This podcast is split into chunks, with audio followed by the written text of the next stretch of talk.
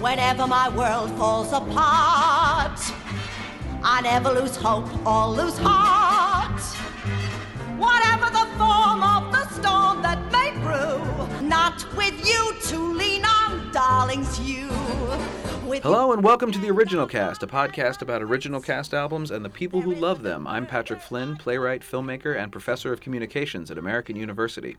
In each episode, we invite someone from the theater who you'd see on stage, backstage, or in the house to discuss an original cast album they love. And today we are joined by, all right, we agreed, actor, producer, director, Lee Liebeskind. Hey, Lee, What's up? how you doing? Good. How are you? Good. And you picked. This was a fun little conversation to get you to pick one. Oh, yeah? Uh, but you picked. Do no, the- people not do what I did? usually? Well, they pick us. But yours were. I liked how yours had little reasons on them. So tell Okay. tell the tell the folks what you picked. Uh, we're doing Spring Awakening today. Mama who bore me, Mama who gave me no way to handle things, who made me so sad. Mama the weeping, Mama the angels, no sleep in heaven or Bethlehem. which is the only cast album I own. Right. That was that was you had you had a couple choices and they each had a caveat, which I thought was pretty cool. I didn't know how you wanted to. Right. Which is pre- and you had this this one's you said is the only album on your phone or is the only cast album on your phone. It's the only cast album on my phone. okay. I think I have a couple other little albums from like punk rock bands and emo bands and some folk rock bands. And But this is your cast album. this is the only cast album on my phone. That's I think it's pretty the only great. one I've ever bought. wow. Yeah. That's a pretty yeah. Well, this this is then we're talking about the right one. Yeah, I think. Mm. because I, literally I found the CD the other day. I went home to pick up a bunch of stuff, and it had a bunch of old CDs of like "They Might Be Giants" and uh, Tori Amos and Spring Awakening cast album. All right. Yeah. Great. So this show this show is about was it eleven years old now? Yeah, Are we that old? 2006, 10 years old. 2006, 10 yeah. just about 10 years old. Just had its first revival. Yeah, Um, which my buddy was in. Oh, really? Yeah, Russell Harvard, who's a uh, an actor who happens to be deaf. Um, he played one of the adult males. Oh, wow. Um, one of my one of my first shows when I came back to town was at Gallaudet with a Philly company called Amarellis, and he was in uh, a deaf hearing production of Much Ado.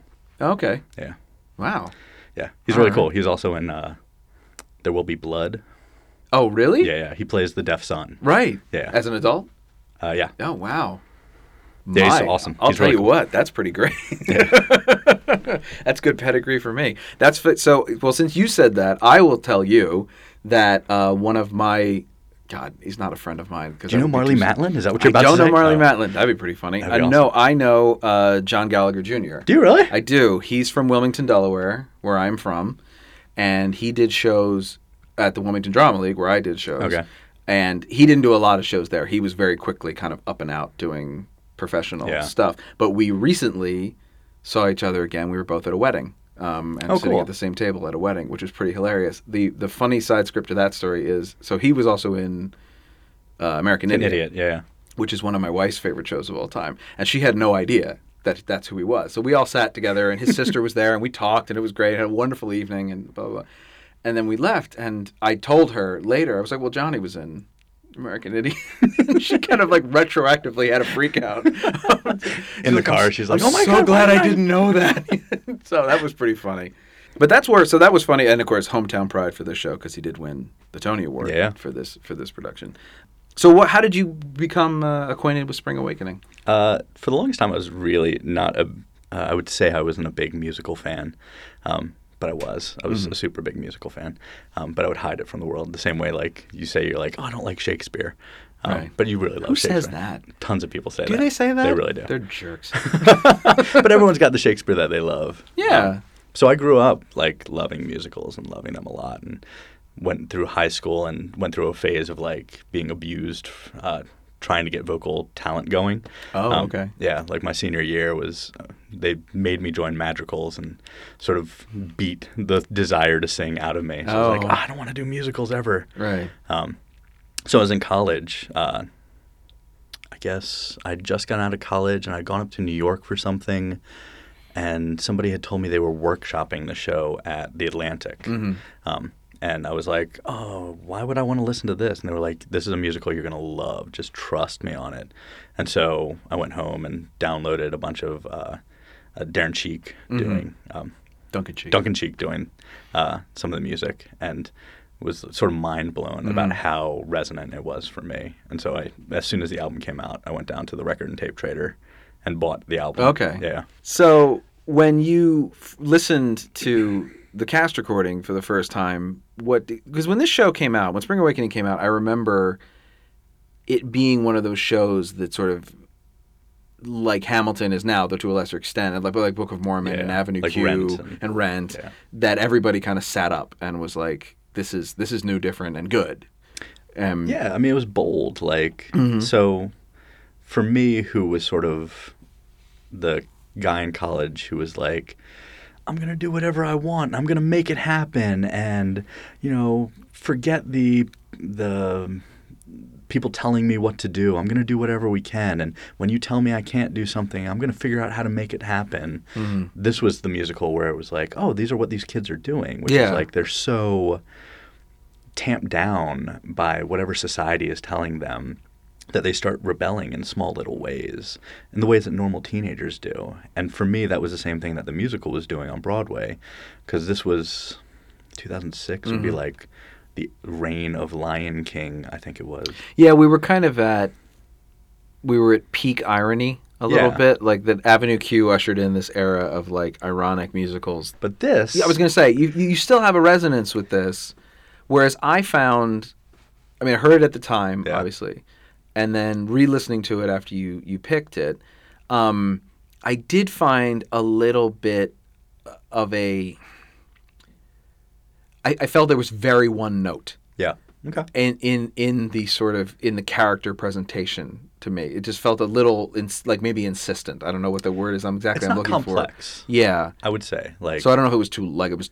I got it sort of not halfway through, Yeah. but like because I think Act One of this show is is, is I think the startlingly album isn't good. complex from what Okay. I understand because I've never actually seen this. Yeah, neither have live, I. Mm-hmm. That the with the storytelling on top of it, it becomes a much more complex story. I believe that Um, because it is 'cause it's not a based off a complicated play. story. It's based off a play, which they are making into a movie. The play, Are they the really? original play, yeah. Interesting. Um, I 'cause just the heard original an play interview. wasn't very successful. Well, the original play is like from the 18th century, Yeah, right, or 19th like- century.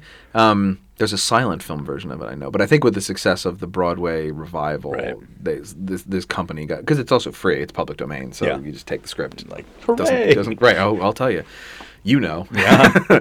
um, the this they're supposed to make a movie out of this as well, um, out of the musical version. Uh, Interesting. The last update.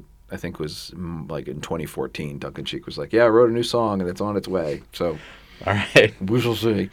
Um, it's unfortunate that like Jonathan Groff and Leah Michelle aren't old enough to play the adults yet. Like that would Nah, be just- pretty. they're Just out of they're reach. just. I mean, another five years. Yeah. you can put it. You can and with production schedules being as they as are, they are. That's true. I, I wouldn't put it past. but then, how could you book Leah Michelle and Jonathan? Groff? at The that other point, it'd be problem, really tough. there may And, not uh, be. What's his name? The dude from Pitch Perfect, I know Skylar um, Austin. Aston. Aston. Skylar Aston. Skylar Aston. Yeah. Yeah. Yes, I know. Who has the most unfortunate hairstyle in Oh this my show? god, it's so amazing. It is, and those little teeny, little tiny, tiny pink glasses. glasses. Yeah, Yeah. and that little flip hair. The- oh man, I always forget that. In my memory, speaking of the hair in the show, John Gallagher's hair is like two feet Oh, tall, yeah, it's- but it's not. It's just it's a very reasonable fro. You like it's- think of it as like Eraserhead. Like, do. No. and I don't know if that's because I recently saw a Forbidden Broadway poster from that time that had him, you know, a mock up of him, Yeah. and the hair is like six feet tall, of course. So I don't know if that's what I'm remembering, but I remember, like, I remember it being very tall hair, and then I just watched before you came in their Tony's performance, and I was like, oh, that's great. perfectly reasonable. It's perfectly solid. But the guy's hairs in that is crazy, and the girl's Yeah. hair is great. yeah, Like, yeah, oh yeah, a lot of Pigtails, pigtails, yeah, long hair, like yeah. they look fairly normal. The guys just look crazy. They do actually look pretty nuts. Yeah. Yeah. But they look, I think one of the reasons they do that is because, is so you can tell them apart, Yeah. like instantaneously, because they are, they're all wearing the school uniform, Mm-hmm. which is exactly the same thing, or at least the girls are. And they- they're all about the same height, too, I noticed. They're different builds, but they're all pretty much the same. A bunch of them are pretty similar builds. Yeah, too, I mean, like, because like if you let John Gallagher put his hair down, uh, stood next to Jonathan Groff on that stage, you wouldn't immediately be able to tell who was who. You put so- Skylar Aston right next to them, and you're like, Yeah. those three That guys. was Are, the, the very, but so the hair keeps them, and the glasses, and the and the such keeps them very disparate, which is something that doesn't always get thought of in shows, I will say, Yeah. and can be very confusing. But so you, you so I- for me, like, yeah, I find it interesting that you still this still has a resonance for you. because it, it it just brings me back to life, which is like we all at some point get lied to by our parents, especially about sexual things. Mm-hmm. Right. Um, you know, babies come from the stork, and you know what sex actually does. Um, and we all have this rebellious phase in us. I think every kid goes through Mm-hmm. Yeah. a rebellious phase at some point. So for me, those resonate because this is about children being lied to or children being put into the system and the structure. It feels more resonant to me for a longer period of time. Oh, I see. Because it's sort of, would you say, like timeless, and even though it's very sp- like high school, it is Yeah. sort of timeless in its Yeah. setting in a lot of ways. I mean, because because it's like no high school we know. I mean, this is not. No, everyone had their sexual revolution at some other period of some point in time. It wasn't all high school. Right. You know. So yeah, I think I feel like it goes on for a longer period of time for people. So I think for me at least it resonates for longer. Also the music like I you know, I love musical music and I especially love rock musicals. Um but for some reason since this is the music of my college years, Okay. it's the one that hits home the strongest. That All sort right. of emo rock Yeah. um, the Duncan Sheik and the you know Jeff Buckley and right. yeah Barely breathing. Mm. It was a big hit.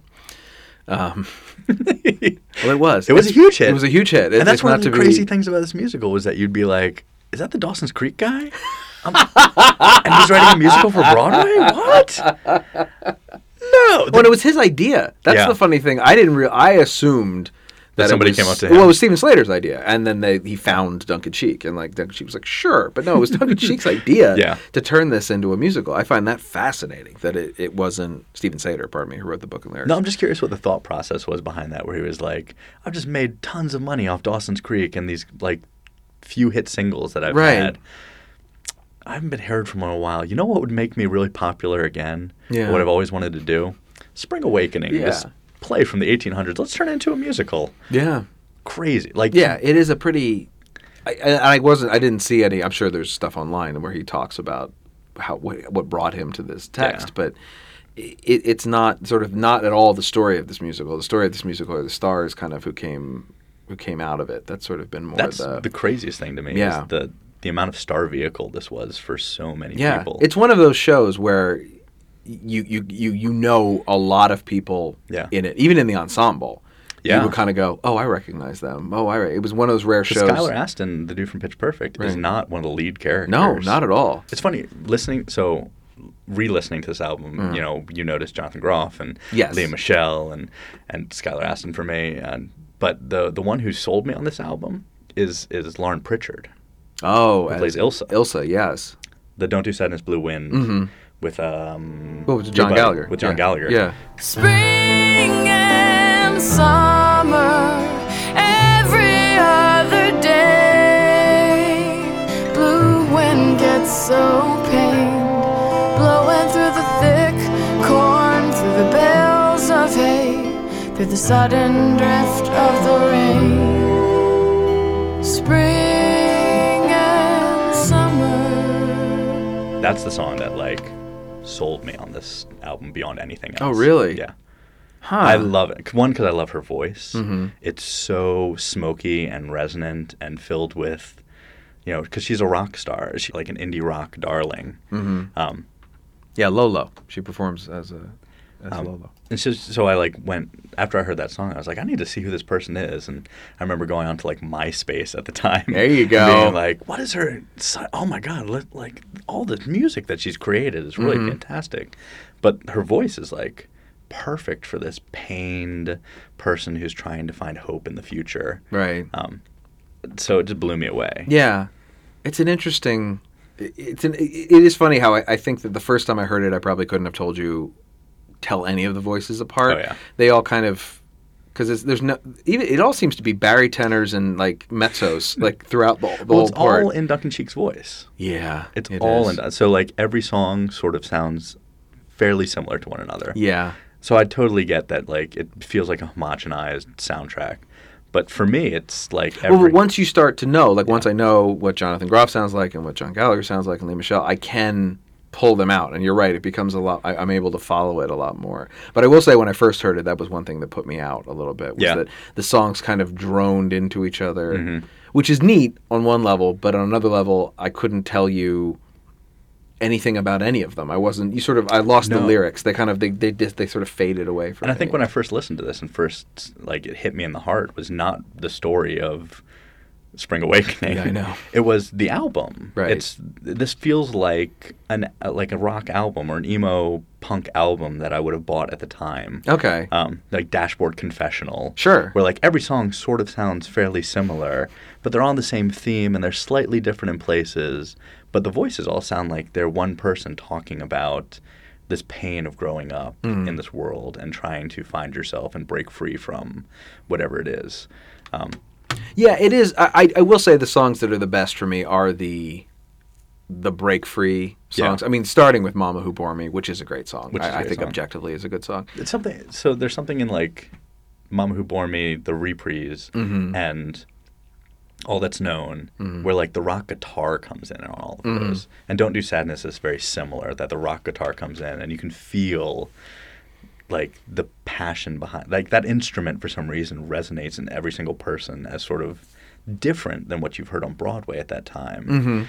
And so it, it feels more like the music you were listening to and the sounds that you were listening or I was listening to at the time where I go, "Oh yeah, that that chord hits me." There's a couple songs on there that I like I'll skip through. See, that was not. It was not the kind of music I was listening to. What were you listening In to? 2006, I was listening to Arctic Monkeys. They had just come Okay, out. yeah. No, for me, it's like you know, I grew up listening to, you know, my aunt introduced me to like hair metal was what I started with. Oh, nice. You know, we were listening to like Warrant Uh-huh. and uh, Rat and Poison and Guns N' Roses Jeez. as a kid.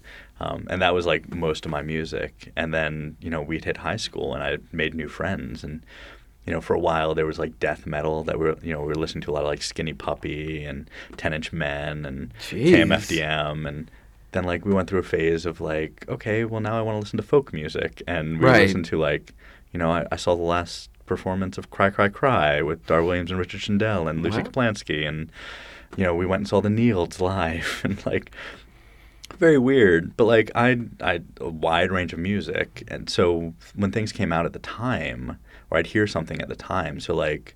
You know, while I'm listening to these hair bands, I, you know, you'd also hear Jesus Christ Superstar, and you'd Mm-hmm. be like, "Oh, I hear those those riffs that are very similar. I love this thing. This is great.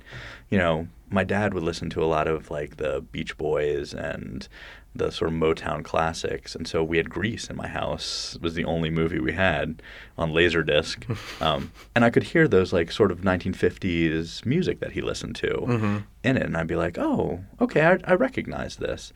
And this similarly, I'd be listening to Dashboard Confessional and being like the whiny teen emo Lee, Right. Um, and be like, no, this this is exactly the same thing. This resonates really hardcore, and I can hear all those musical instruments, and I can hear those riffs and tunes, and yeah, this makes sense. Yeah, it- it also I- I, I find I, I exist in this kind of weird in between space with a lot of like I had a group of friends who were really into I guess what you would call oi punk Uh-huh, at the time, yeah. where they like they would put out these CDs that they would make of their own songs. They would have like 45 songs on them, and the song, and the CD was 45 minutes long. Yeah, yeah. I mean, these songs were were short, and um, that was one group of friends. Then I had my other group of friends who were into shows, and then I had another group of friends who were kind of into whatever you know, Yeah. independent indie rock, let's say.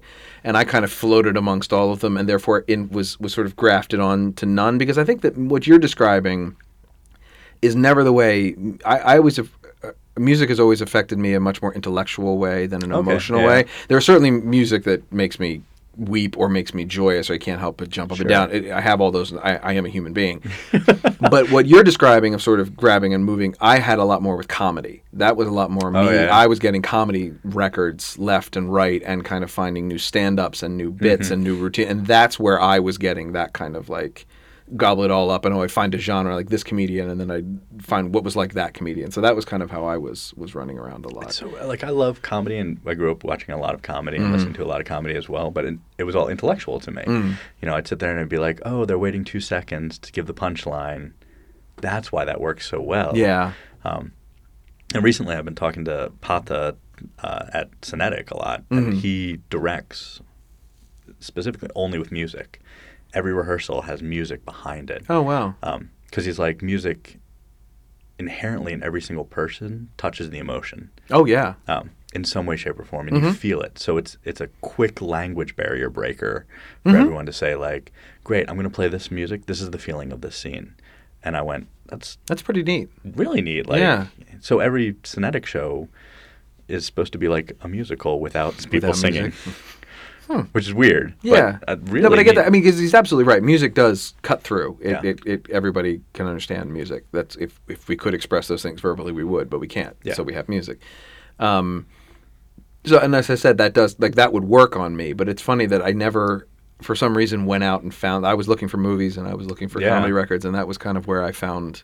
That's where I found Jesus. So it's like that. That was you know. And I think I'm the type of person who like I see every si- I try and see every side of everything, and my point of view changes from second to 2nd So you know, I- I'll still like remember the days when I'd be like, "Oh, Clerks and SLC Punk and Slackers came out, and that affected me so much." Those types of films, or like the first time I saw Abbott and Costello versus The Mummy, you know, like I still remember it, like you know. And then years later, seeing Duck Soup, and being like, this is the, they're still comedies and they're so brilliant. Similarly, of like, oh, Jesus Christ Superstar, like, I love this. And the Who's Tommy, like, you know, these rock musicals are really fantastic. And Mm-hmm. then hearing Spring Awakening was like, oh, they're still doing it. Mm-hmm. They're still making rock musicals in some way, shape, or form. Because this really is a rock Oh, yeah. musical. I mean, from what I understand, like I said, neither of us have seen it, but from what I understand, like the mo- the show stops pretty much, and they sing these songs. Yeah. and they have microphones on stage, at least in this production, um, very deliberately trying to stop the world and make it more. And I understand that. I don't know if it's in. If it was on the tour or in the revival, that for the last song, the characters come back out in modern dress. It's from the this one. It's from this Yeah. Broadway production. Okay, to yeah, to sort of even more further drive home the sort of Yeah. the disconnect between the music and and, it's and so the play. different from you know the idea of like I sing because I'm feeling an emotion Yeah. so big that all I can do is sing, which is what you're supposed to do in musicals, Right. Or how I think musicals should be done. Um, this one is really like you stop and you sing. Well, because the play is, I, I think they're, the play is about repression Yeah. in so many ways that like the simplest emotion is too big. Like they can't, they're not allowed to express themselves. And I think that's what drives me on this. Is, Yeah. you know, uh, you sit there and you look at these characters and they're so tiny when you first meet them, but they're feeling something so big that they can't express at any given time. So it comes out in these songs. They have to stop the world to sing, which I think is kind of fantastic. Yeah. Now, have you found as you got older that you're switching switching sides in the show, not allegiance wise, but are you seeing it now? Because I have to say, listening to it today, I was sort of not that I was sympathizing with the parents, but I was a little bit more like, I see the mistake that parent has made. I see intellectually why you you would lie to your kid. I don't agree with it. I hope Sure. when the time comes to me, I won't do it. But I do get the like that sort of like this is going to be oh, terrifyingly awkward and i'm going to like veer left here where i should go straight ahead I think I understood that from From the jump. From the jump, the things that I don't understand in this play are the the defensiveness of the parents. Mm. So like after, spoiler alert, uh, uh, it's- yeah Mortz dies, right The parents need a way to blame his death on someone else. yeah They it's very dead can't- poet society Right, they Yeah. can't say it's our fault, so they blame it on Melchior. right And so you're like, why would you do that? Like that I'll Yeah. never understand. oh i well there's a difference between i understand it I, I, I wouldn't do it i can't like but i do understand the instinct we've all had it. it's a very immature i mean that's one of the fun things about the show is I the think great I understand it in life. I don't Yeah. understand it in the sort of story. Well, the willingness to ruin someone else's life, Right. to save your own very short term. I mean, that's the thing. Yeah. If it's like it's a really like a lot of the- all of the solutions the parents have are just solve the problem today, which is kind of what the my show's thing is. I don't about. even see what the problem is. Like, a kid has committed suicide, and that's terrible and awful, and the world has changed after that. But Well, no, it's their guilt. I think they're trying to That's the assuage their thing. own guilt. It is not a. It's, not, not like, like in people- Dead Poets where they feel like maybe the school will get shut down, Right. Which they tell us. It, it, it is. I think the two It's not adults. like police are coming in to be like, whose fault is this? No, I need no. to find blame and somebody's going to jail. It's much more like, I feel guilty about this and I don't want to feel guilty anymore. Right. So I need to blame someone I need a else. scapegoat. Yeah, and they get one. I mean, Yeah. very easily. But that won't. Again, that's still only. That's going to get them through tonight, and it might get them through tomorrow night. But then, you know, come Thursday, you're you're going to start feeling. Which is what I bad don't, again. what I, like, yeah, that I logically, don't. understand. I, I, there's not something I'd be able to do. I, I do. I mean, I get I get acting out of fear. It's you Yeah. know, it's a pretty strong emotion, and wanting guilt to stop also a very strong Yeah. emotion. But yeah, But in the like, long no, run, I- no, you're still you gonna feel don't- guilty you about don't all do this. That. That's a pretty. Um, and you're putting it on blame on another child. Yeah, I like, know. You know, the thing I, Well, for- and there's the a- thing I forget about this is that the kids are in high school. They're like Yeah. 16, 17, 18. Yeah, like, if that. I mean, that's the thing is we don't really know how old they are, Right. and it's that like they're certainly not thirteen. The boys aren't anyway. Right. But they're also not 18. I mean, they're not like in. They're definitely not anything that could be considered an adult, and they are. They are constantly being asking the right questions, being given the wrong answers, Yeah. and then uh, have to deal with the consequences of their parents' emotions. What's really funny about Act Two in this to me is that Act One kind of coasts along Mm-hmm. pretty normally. The problems are pretty normal, like it's Yeah. all very. But then this event happens at the end of Act One where Melchior maybe maybe doesn't rape Wendia. I, depends on how you stage Totally. it. Um, and depends on the song afterwards. depends on the song afterwards. It depends on how everybody performs it. Depends. Yeah. There's a lot, which I really like. I love the ambiguity of that. I of do like too. you can you can do this however you want, but one way or another they have sex. Yeah. And she gets pregnant, and in that moment, like everything falls apart in a very quick but logical spiral. everything just completely spins out of control, and the pa- and the adults do nothing but make it worse at every turn. It's so crazy. and like I, I, I understand. each and one of their logically, choices. like not in one of those like mustache twisting ways. I feel it's like you get a character like they make a dumb decision, like they're not gonna Right. they're not gonna pass uh, Mortis. Which- up to the next level because j- just to sort of assert their power over him, it feels like to me. Well, but it feels that like they causes didn't- this They like didn't want to put everyone forward. They were I like, know. we got to prove that we're not like just making this easy for everyone. Somebody has to fall behind, and they threw a dart at a dartboard. and they're Right. like this kid. that kid and then and then that like the the ripple effects which i can only imagine because when they did it in this production anyway there were only two adults in the whole cast Yeah. i can't imagine like what that was like as an audience member that's so great to be like it's the same people but then like reacting to decisions that they made when they were the other character like 10 minutes ago i just think that's like oh man and it's what's funny is is the to me is that everybody all anyone's ever thinking about in this show is themselves Yeah.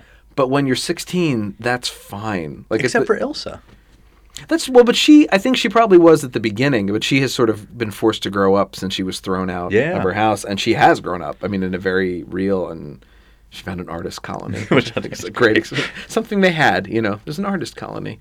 Yeah, but even in the end, she's the only one who's sort of like, remember that time that we were all together? Think about us all and not just yourself. And, you know, your problems are yours, and we totally understand that. But But she still doesn't. I mean, it's a dramatic device, obviously. She still doesn't tell Melchior the truth. no, she doesn't at all. the kind of the ghosts do that in a, Yeah. in a yeah i mean obviously you want you want him to stumble across her tombstone you don't want Yeah. her to say it it's much more affecting yeah.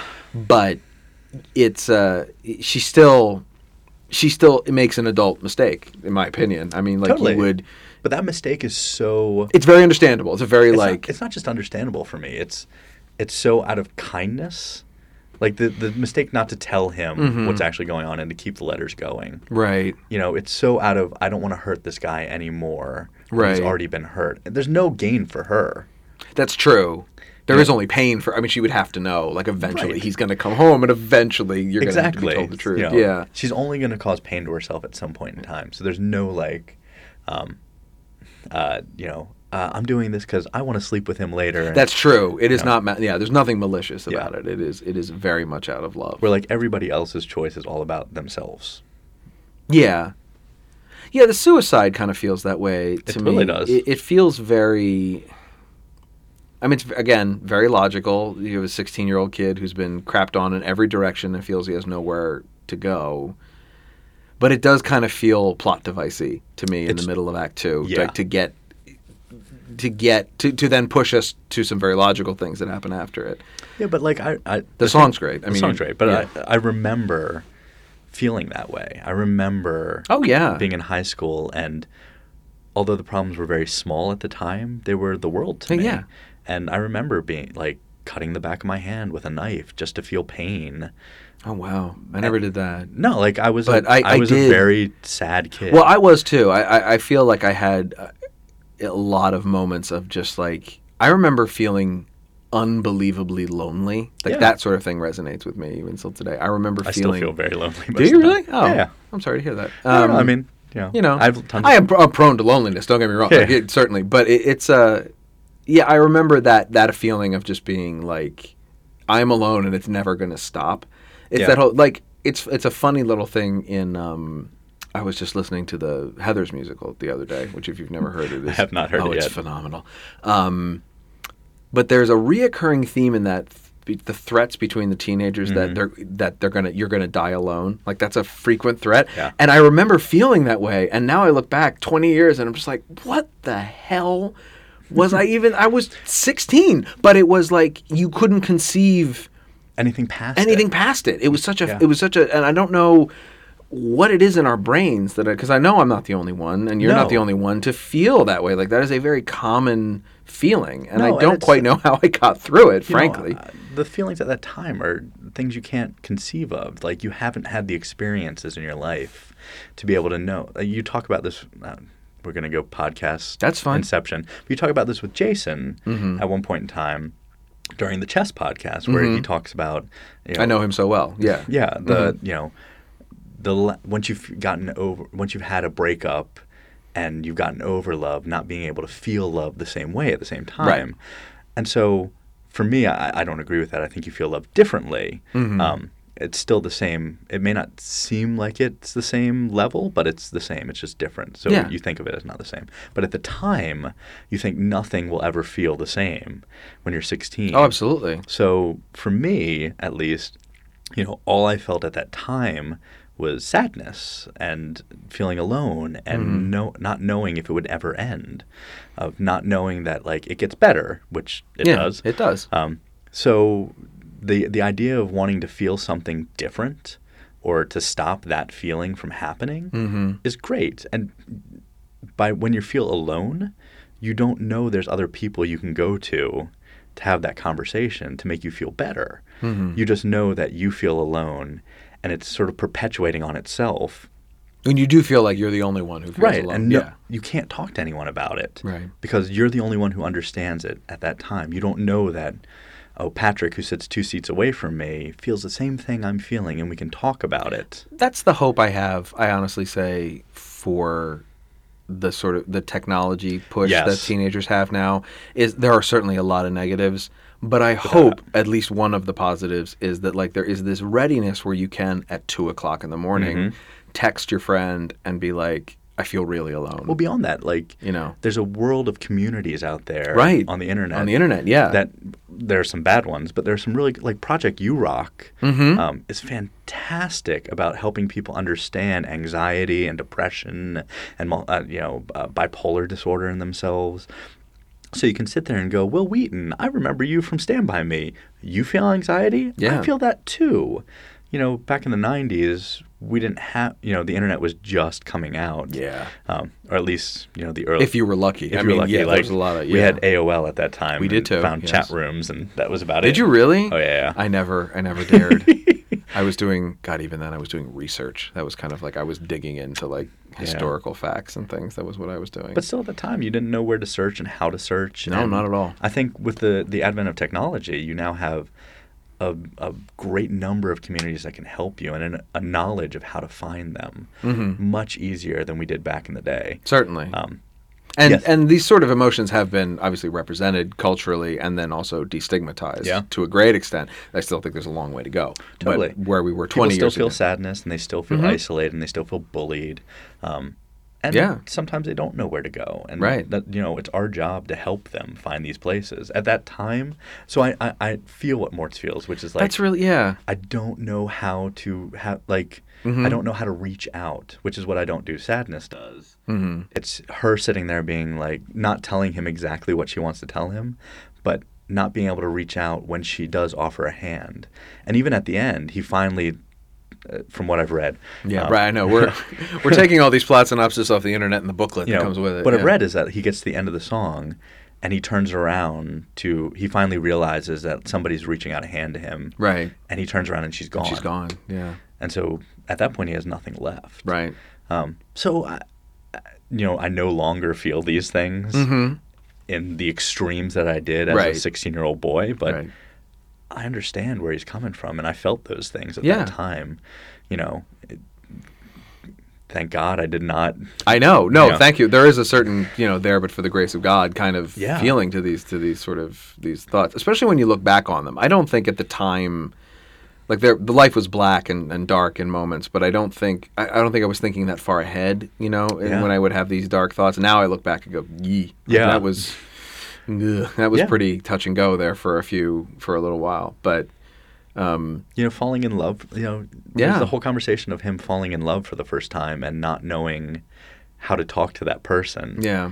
you know, I I remember that. You know, I remember my first crush and not being able to talk to her at all and Mm-hmm. Yeah. being like, how do I? You know, I'm not the the most popular person on the planet. How do I talk to this person? Why would they even want to talk to me? Mm-hmm. And- which a lot of the characters in this play feel. That's why I got to do community theater. It's the only I never did community. Oh, theater. did you I got not? into theater late. Oh, I- like how my old were you? Junior year of high school. Okay. Um, and then, Yeah, if you're, I'll tell you what, folks, there is nothing like community theater to get you to like just put you because what it does is it puts you in a room with people your own age or a little older, a little younger, of the opposite sex, and you're all just there doing something you love to do, and you'll still have crushes and not talk to Yeah. people and be like, all that, but it's so much more we're all doing this together we're all and then when the show goes up you know you're all putting on the show and then we all just i mean i'm i am so lucky to have had a place like the wilmington drama league where i went where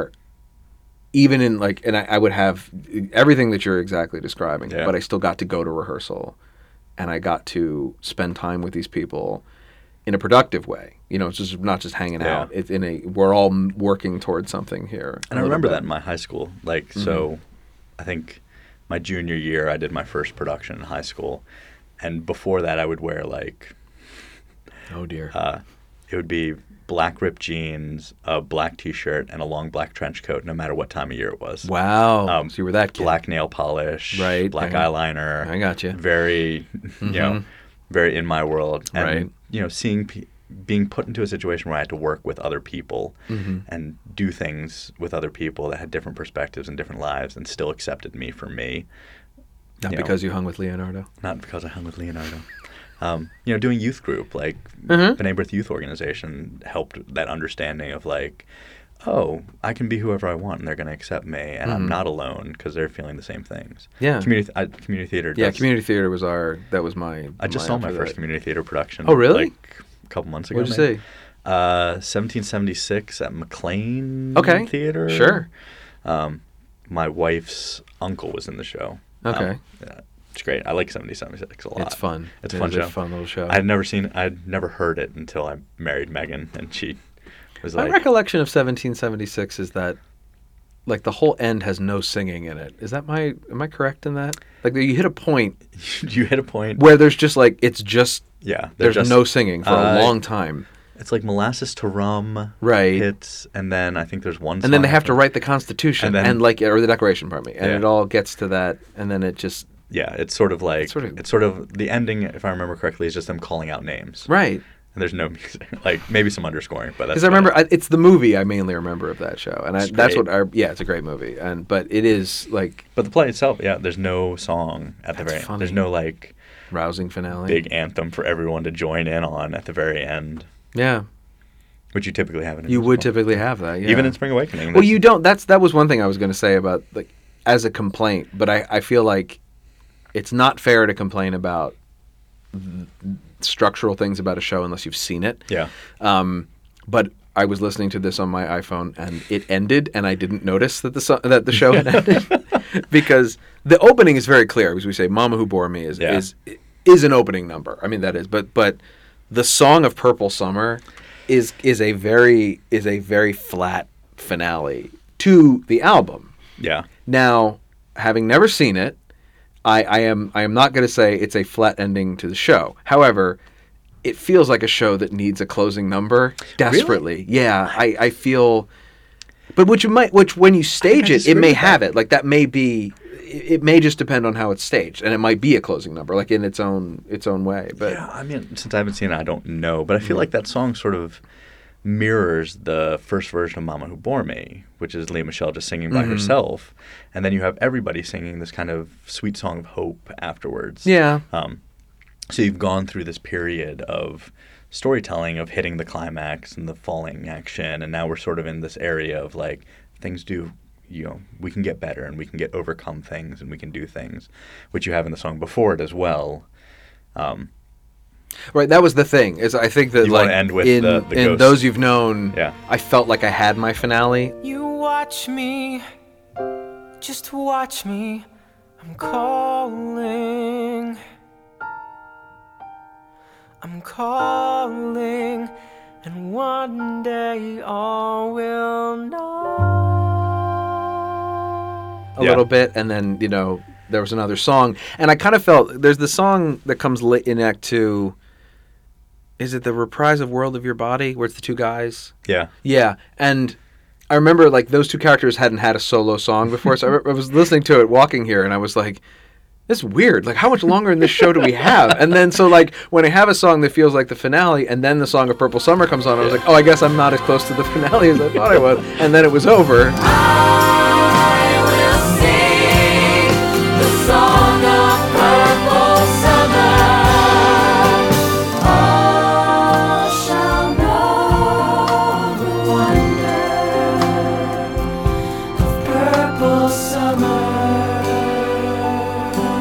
it's that funny thing of like because I was walking and, and you know so I'm not watching my phone while I'm Yeah. walking and it was that kind of like It's the interesting thing is that the the weirdness of this musical that I kind of dig is that it is an ensemble musical, but it's really focused on like four characters. oh yeah Uh, but the other characters are kind of fantastic and great. and Mm-hmm. Have these really oh reading the well-built synopsis stories. everybody's got a plot everybody's got a story everybody's But got in the, Oh, something the album, you only really get the story of four people, Right. With a couple bits and pieces of. well other and they were the things. stars I mean it's also Yeah. that thing of if you haven't seen it just knowing the show it's it's it's John and and Leia and, and Jonathan Groff and that's it like those Yeah. are the big three people came out of the show and they're all still obviously working today and Yeah.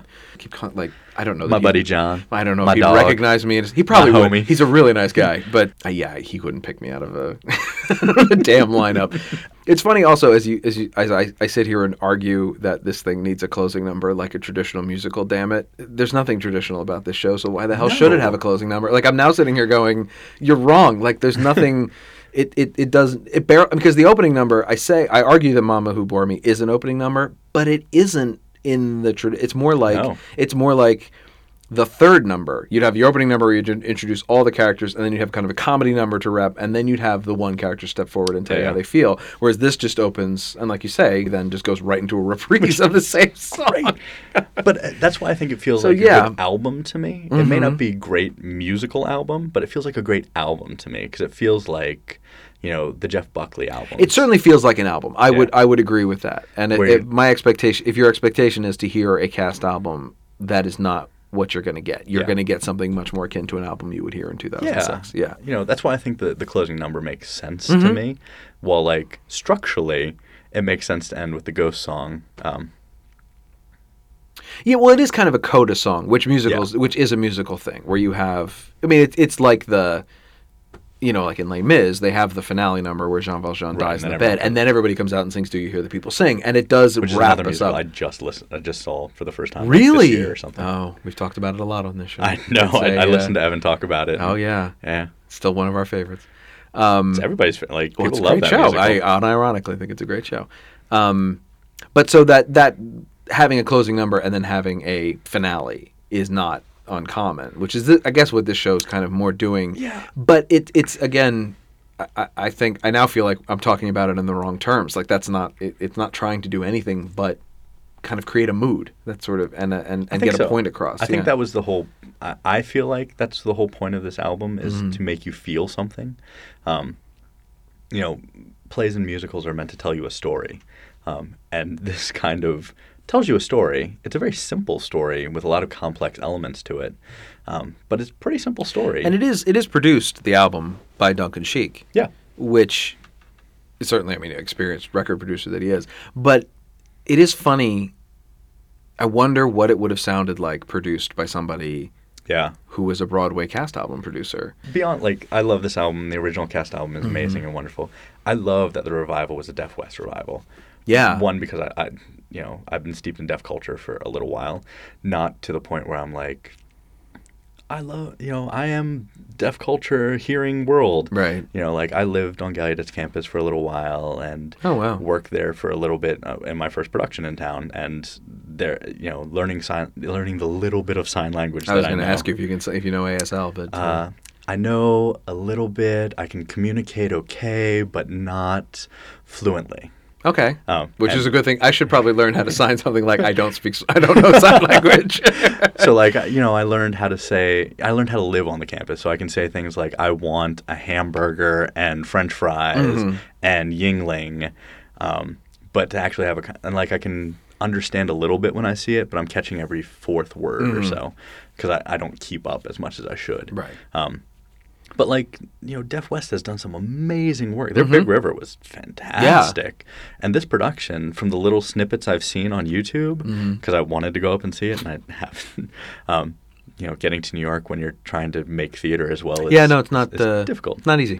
Yeah, uh, but the little snippets I've seen have been brilliantly expressive and really get the feeling of the show more than anything else, which is what you're talking about. Like when the the show stops and they start singing a song, you're getting this beautiful visual language um, through it all. You know, they're interpreting a lot of the things. Not strictly towards an ASL language, but towards this interpretive language, which is what we did in Much Ado at Gallaudet. Is that you can't go straight from English to ASL. There has to be an interpretation and understanding because certain colloquialisms or certain things don't really match up. So, like when Verges in Much Ado says, "Let him be opened," um, that doesn't really make sense. The wordplay doesn't make sense Mm-hmm. to them, um, to to deaf culture.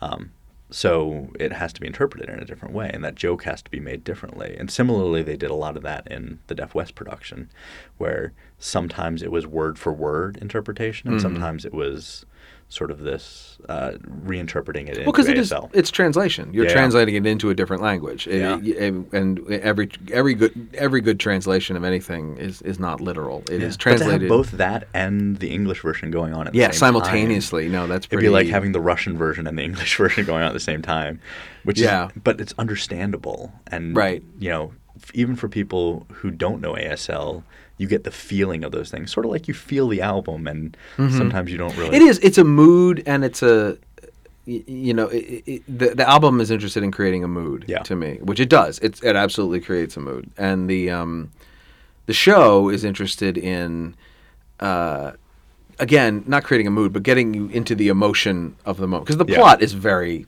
very simple and, very and you've straightforward, heard these- yeah. you've seen this sort of show before where star-crossed lovers and Yep. death and all that sort of thing so i think the show right the show also apparently diverges from the original script From my understanding, as plot wise well. quite a I've bit. never read the original Uh, script, so- Neither have I. Um, we haven't even seen this show. we're, we're very unqualified. We're talking about the album. Though, We're talking so about the it's album. fine, We're it's cool. fine. No, that's why it's Yeah, cool. It's, It's, good. it's fine. It's the album. It's all. Yeah. It's all, It's fine. It's a free podcast. So the We're experts in something. we're sure, wow. Yeah. I mean, whatever. I turned all this equipment on. yeah. Well, this is great, Lee. Yeah. Thank you very much for Thanks. this this wonderful conversation. Is- Where so what uh, what you got? What do you have going on now? I'm doing Rorschach's first show of their season. It's a new play called A Bid to Save the World by Aaron Bregman. It's this really amazing, beautiful, crazy play that deals with grief and overcoming grief and death and life and how we get past things um, and how to overcome things, which, you know, is just beautiful and has lots of uh, new songs and dances and movement in it, which are great. Um, it's a play that uh, came to Inkwell about four years ago, I think. Um, and two of our readers found it and wanted to do a workshop. So Inkwell helped with the development of it at that workshop, and we sort of fell in love with it there. Um, and so we Inkwell did a couple workshops of it on its own, and then it went to Source Festival two years ago and got a Source Festival production. Um, and Erin's still been working on it, and we've been working on it with her. And so now we're going to do the world premiere of it, and it'll be at Atlas Theater in the Springer um, and it'll run from September 12th to October 2nd. Um, and you can get more information at www.rorschachtheater.com. Um, yeah, that's the the big thing that's coming up. I'm really excited for it. The original cast was recorded at the Media Production Center at American University. Special thanks to Jeffrey Madison, Tom Fish, Imani Mular, and the tireless staff of students who run the front desk. Follow us on Twitter and like us on Facebook at Original Cast Pod. You can follow me, Patrick Flynn, on Twitter at Unknown Penguin. You can email us at originalcastpod at gmail.com. We'd love to hear from you. Subscribe to the Original Cast on iTunes, and while you're there, please leave us a comment and a rating so other people can find the show. My thanks to Lee Liebeskind for coming down and talking to me tonight. I'm Patrick Flynn, and I can't. I have rehearsal.